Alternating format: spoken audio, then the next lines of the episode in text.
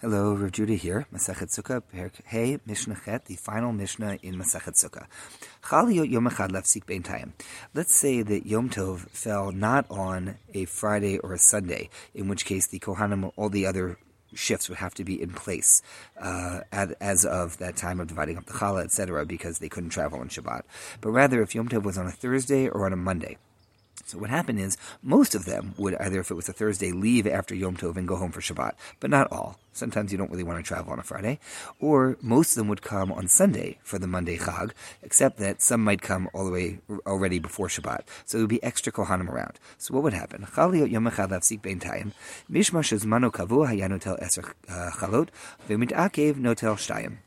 So if Yom Tov was separated by a day from Erev Shabbat or the day after Shabbat Sunday, so most Kohanim wouldn't be around, but there would be some extra Kohanim around in addition to the ones who had the outgoing shift and the incoming shift. Then what happened is 10 of the 12 loaves of the showbreads, of the Lechem Apanim, would go to the outgoing shift and the incoming shift, and there would be two set aside for the extra Kohanim who had shown up either early or stayed late. But during most of the year, as we explained, the incoming incoming uh, shift of Kohan, the incoming Mishmar on a regular week on Friday would take six of the loaves that were being swapped out, and the outgoing shift would take six. So six and six, and then new 12 would come in, but they would be divided among the, the outgoing shift and the incoming shift. And then next week, the incoming shift would now be the outgoing shift, so they would get another six at that time. Rabbi Yehuda.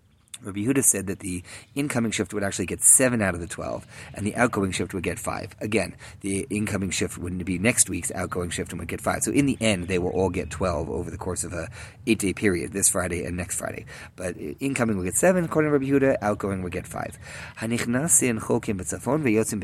Those who are coming for their incoming shift would divide up their showbread, their lechem apanim, and eat it at the north side of the temple courtyard. Those who were leaving would eat at the south side, indicating that they were headed out. But there was a family called Bigla. Bigla was one of the Kohen shifts that was effectively penalized. Bigla la'olam. Bigla was forced to always only take their bread in the south because they weren't really allowed to serve. Tabatakfua, their ring, the ring was used to hold the animal in place to be able to do shchita, to shech the korbanot, to slaughter the korbanot.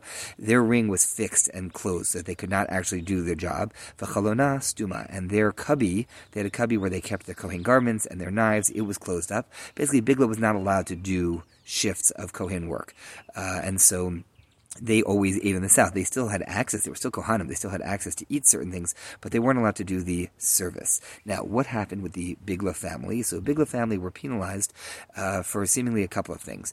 Uh, one is that the there are those who explain that the family would regularly show up late for their service. They were not particularly uh, committed, seemingly, and the whole family was a problem that way. But also, Miriam bat Bigla, that this this Bigla family had a daughter, Miriam, I guess the daughter of the lead Kohen Kohen, who um, basically went and married a Syrian Greek, the, the kind of people that were problematic at Hanukkah time. So she went and married a Syrian Greek officer, this non-Jewish officer, who were also people who were oppressing us.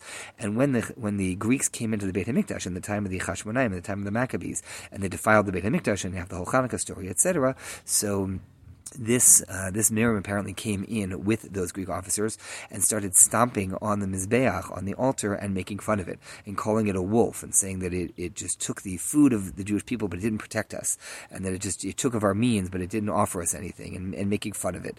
And so the family was put into sort of a non Kohanic service position as a result of this. The question is raised, why is the whole family punished because of what she did? So it could be that either the whole family was punished because they were kind of lazy in their in their efforts, um, or that the whole family is being held a little bit responsible for what happened here. There are those commentators who explain the idea that a uh, that a child will not say something they haven't heard some hint of in the family. In other words, the assumption was that if she was making fun of the Mizbeach, to get that far, to get so uh, against what's going on in the Beit Hamikdash, there must have been an attitude and things that that she heard growing up around the table, as it were, for that were negative about the service of the Beit Hamikdash, and she's just simply the one who's voicing it.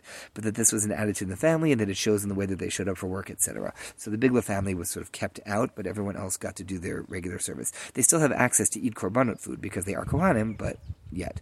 Okay, sleek Masachet Sukkah. That is the conclusion of Masachet Sukkah.